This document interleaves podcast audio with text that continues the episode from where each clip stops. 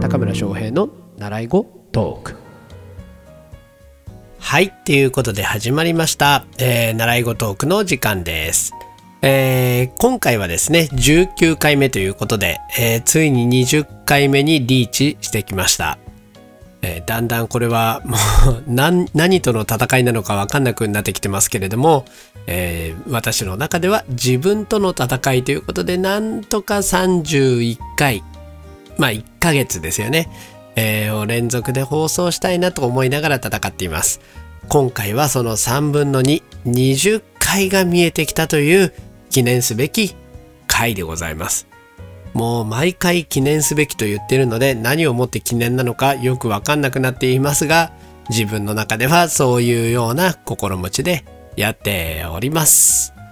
さてさてさて、えー昨日まではですね、まあ、若干ちょっとマニアックかなっていう話をしたんですけれどもね、えー今日はもうちょっと、えー簡単な話をしていこうと思います。えー昨日までというのはですね、あのーまあ、抽象的というかですね、えー奪うんではなくて与えるビジネスをやりましょうみたいな、少し抽象論みたいな話になっていたんですけれども、今回はもう少し、えー現実的な具体的な話をしていこうと思っています。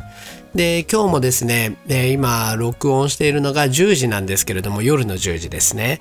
えーまたですね、ご飯を食べて、えーお酒を飲んでしまっているという関係上、ぐだぐだな放送にならないといいなと、個人的には思っています。まあ、それも一つのテイストということで、えーお許しいただけたら嬉しいです。さて、えー今日はですね、えーどんな話をするかと言いますと、えーどんなビジネスをしているにしてもですね、テクノロジーと仲良くなりましょうというお話をさせていただこうと思います。ね、具体的ですよね。テクノロジーと仲良くなりましょうみたいな。昨日までは、ね、あの、奪うな、与えよみたいな、なんだか哲学的な内容だったんですけれども、テクノロジーみたいなね、うん、あの、現実的な話をしていこうと思います。えーテクノロジーっていうと皆さんどんなものを想像しますかね、えースマートフォンとかですかね。ねもうあの10年前20年前ではとても想像できなかったようなね現実が今目の前に立ち現れていますけれども僕が大学生の頃なんて携帯電話をようやく一人一台持つっていうねそういう時代になったところだったので、えー例えばですよ最初はカカラーじゃなかったんですよ携帯電話も白黒でなぜかねあのーオレンジとかねカラフルな色のバックライトで、ね、黒い文字を、えー見せていたりっていう時期もありましたねであとは PHS っていうのがね流行ったりとか、えーメールなんかねできるようになった時には、えーすごい喜んだものですけれどもね今ではねもうメールなんてもう古いもの、えー当たり前のようにねコミュニケーションを、えースマホ1台で取ってる時代に突入しましたね。えーでそんな感じでねテクノロジーというのは日進月歩で進んでいってるわけですね。でどの時代においてもその時代の最先端のテクノロジーと、えーいかに手を結べるかということがビジネスにとって重要だったわけです。でしかもですね時は、えーコロナの時代でございますよ。悲しいことに新型コロナがね蔓延して、えーテクノロジーをちゃんと使えない会社は淘汰されていくような時代に突入しました。となりますと僕ら習い事ビジネス教室ビジネスにおいても、えーテクノロジーといかに握手していくかっていうのが重要になってくるわけですね。ねなかなかこう外に出ることもままならない世の中でどうやってねビジネスをやっていくかって言ったら、えーやっぱりインターネットの力に頼らないわけにはいかないわけですよね。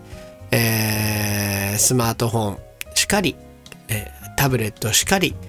一人一人がそういったものを持ってますからね、えーそこに、えー訴求していけるようなビジネス展開をしていく必要がありますよねということです。ただですねどうしても習い事ビジネスをやってる人たちというのはテクノロジーに疎い傾向があるんですよね。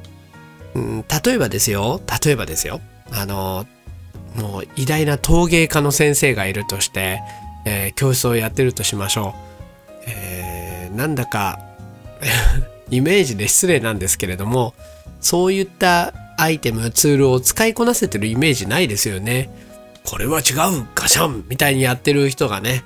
えー、ズームを駆使してみたいな話ってなかなかイメージできないと思うんですけれどもまさに本当にそういうイメージなのが習い事業界です。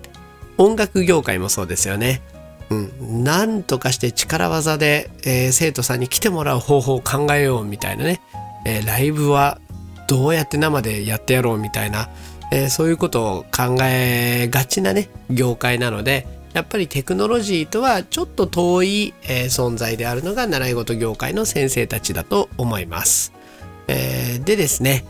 あのどういうふうにインターネットを駆使してテクノロジーを駆使していったらこのご時世に教室ビジネスが成り立つのかというのを今日のテーマにしてお話ししていこうと思います。ではですね、例えばですけれども、あの、僕がやっているこのギター教室ですけれども、どのようにしてコロナ禍を乗り切ってきたのかという話を、えしてみようと思います。大抵の音楽教室っていうのは、えー、生徒さんが来れなくなったわけですね、このコロナにおいて。で、今後もそういった可能性はコロナみたいなえ、ものじゃなくてもある可能性はありますよね。その地域に災害が起こったとかねそういうことであれば、えー、いっぺんにレッスンができなくなって、えー、売り上げがね立たなくなるっていうことが考えられるわけですよね。まあ一個方法としてはねまずあの国の制度を利用して、えー、そういった支援金をいただくっていうのもあるんですけれども、えー、もっとね前向きにあのー、売り上げを安定させたいじゃないですか。やっぱり国に頼れるとしても一時のことなのでそれが永続的にね続くものではないので何とかして継続的な売り上げを立てたいわけです。で、えー、多くの人が考えるのは一番分かりやすいのはオンライン受講という形ですよね。例えば Zoom とか Skype とか、えー、あとは何ですかね、まあ、いろんなものがありますけれどもね、えー、そういったものを使ってえオンラインでレッスンするという形ですね。そう。まず、ここに、えー、拒絶感というか拒否感を覚えずに進めるかどうかがまずは一つ重要だと思います。オンラインとはいええー、コミュニケーションが取れるわけですからね。お互いに顔を見えていて、えー、会話が成り立つんですからね、えそれでレッスンはできると思います。ただここで問題があるんですよね。問題というのは音の遅れという問題があります。音の遅れですね。なんだかね、あれってあの、コンマ何秒ずれてるんですけれども、ただ会話をしているだけだったら、そこってあまり違和感を覚えないんですね。コンマ何秒ずれていても、ただずれてるだけで、えー、会話にはなるので、うん、そこは問題にはならないと思います。なので、業界によっては大丈夫だと思います。例えば、さっき言った陶芸を教えるとかね、英会話とか、まあ、英会話まあ微妙っちゃ微妙ですけどね。微妙にこのテンポが遅れてると、えー、コミュニケーションに若干の違和感は出るのでまあまあまあまあっていう感じではあるんですけどね。うん。まあなんとかはなると思います。ただ音楽。まあ僕がやってるような演奏ですよね。あとはダンスなんていうのも音を使ったコミュニケーションですよね。こういったコミュニケーションを必要とする習い事って、ズームだと微妙なんですよね、まだ。まだ、今の段階では。これが 5G が進んだ世の中においては、なんとかなるかもしれませんね。えー、データ通信量が、あのー、増大しますからね。うん。それはなんとかなるかもしれませんが、今現在のテクノロジーにおいては、Zoom もしくは Skype、えー、まあそれらの、えアプリに関してはちょっとまだまだ難しい時代でございます。ではどうしたらいいのかという話なんですけれども僕はすごい考えたんですよ。やっぱり音楽教室である以上できるだけその来た体験価値とオンラインを通しての体験価値に差をつけたくないっていうふうに思ったんですね。で何かないかなっていろいろ調べたり実験したりして、えー、ある結論に達しました。それは2つのアプリを併用するという方法だったんですね。えー、これってね、あのー、まあいいかと思えばやらなくても済むんですよ、そんなこと。ズームだけでちょっと遅れてるけど気にしないみたいな方法でもいいんですけれども、前回放送で言った通り、やっぱり、えー細部に神は宿ると思っているのでそういった細かいところにいかに丁寧に向き合えるかっていうのが、えービジネスとしてのクオリティを左右する部分だと思うんですね。なので僕はまあまあ一家にはしなかったんです今回。でいろいろ考えて、えーそこで行き着いたのが、えーあのそれまでも個人的趣味で使っていたヤマハのアプリがあるんですね。えーネットデュエットってやつなんですけれどもネットデュエットってのは何かっていうと、えー画像のデータを取り扱わない分音声だけのデータを取り扱って、えー遅延を限りなくゼロに近づけるっていうアプリなんですね。要するに演奏を同時にすることができるということです。えー細かい、まあ、あの理屈はちょっと置いといて、まあ、簡単に言うと個人個人のパソコンを、えー直接つなげるようなシステムを採用してるらしいんですね。でその分余計なものを介さないでつながれるので、えー遅延が起起こりにくいというテクノロジーらしいんですけれども、えこれを使おうっていうふうにその時思いました。でただ映像がないというのは非常に、え不便なので、あのー僕らの場合は手の動きを見せるとかねそういった必要があるのでそこは不便なので、えーどうしたかっていうと Zoom とそのネットデュエットを併用してみたらどうかなと思ったんですね。でやってみた結果もうバッチシだったわけです。映像は若干遅れますけれどもあの音声にズレがないので、えー演奏を一緒にした時の違和感がないんですね。で、えーこれをあのうちのレッスンの標準のスタイルとえーいう風にしたところ全く、えー問題なく一人もかけることなくレッスンを継続することができるようになりました。でこういう風に、えテクノロジーっていうのは掛け算で使っていくと、とてもですねあの結果を出しやすいんじゃないかなという風に、えー今回のことで思いました。でただあのあれなんですねあの中にはやっぱりこうインターネットで、えーそういった2つのアプリを併用するみたいなことが、うん、難しいなって思う人もいるんですよね。あのパソコンがあまり強くないとかね、えーそういったインターネットのことが自信がないとか、えーっていう人もいらっしゃるわけですね。でそういったはもちろんしょうがないですよね。今の段階でわからないのにこれから覚えてくださいっていうのはすごい酷な話なので、えーそれっていうのは覚えてくださいっていうのも、うん無理な話なので。でいろいろ考えたんです。何かいい方法ないかなって。でそこで行き着いた方法はその日教えたいと僕が思っていたことを動画に収めて送るというスタイルでした。で、まあ、2 3 0分の動画を撮って、えーそれはその日教えたかったことをダイジェストにして詰め込んだものにしておいてえ送るわけですね。でそれであればあの分からなくても何度も巻き戻してみることもできるし見た上で僕に質問をすることもできるわけですね。しかも撮影自体はスマホ1台でできる時代なので、えー簡単に、え録画することができるわけですね。でそれを送るのだって、えークラウドサービスを使うとか、えーあとはですねそういった、えー大きなファイルを送るサービスというのが、えー結構充実してきているのでそういったものを使っていただければ誰でも簡単に、え録画データを相手に送ることが可能になってるわけですね。まあ普通のレッスンよりもクオリティは落ちるかもしれませんけどその相手を直接ね見ながらお話ができるわけではないので相手の詰まってるところっていうのもその場では判断はできないわけですからね。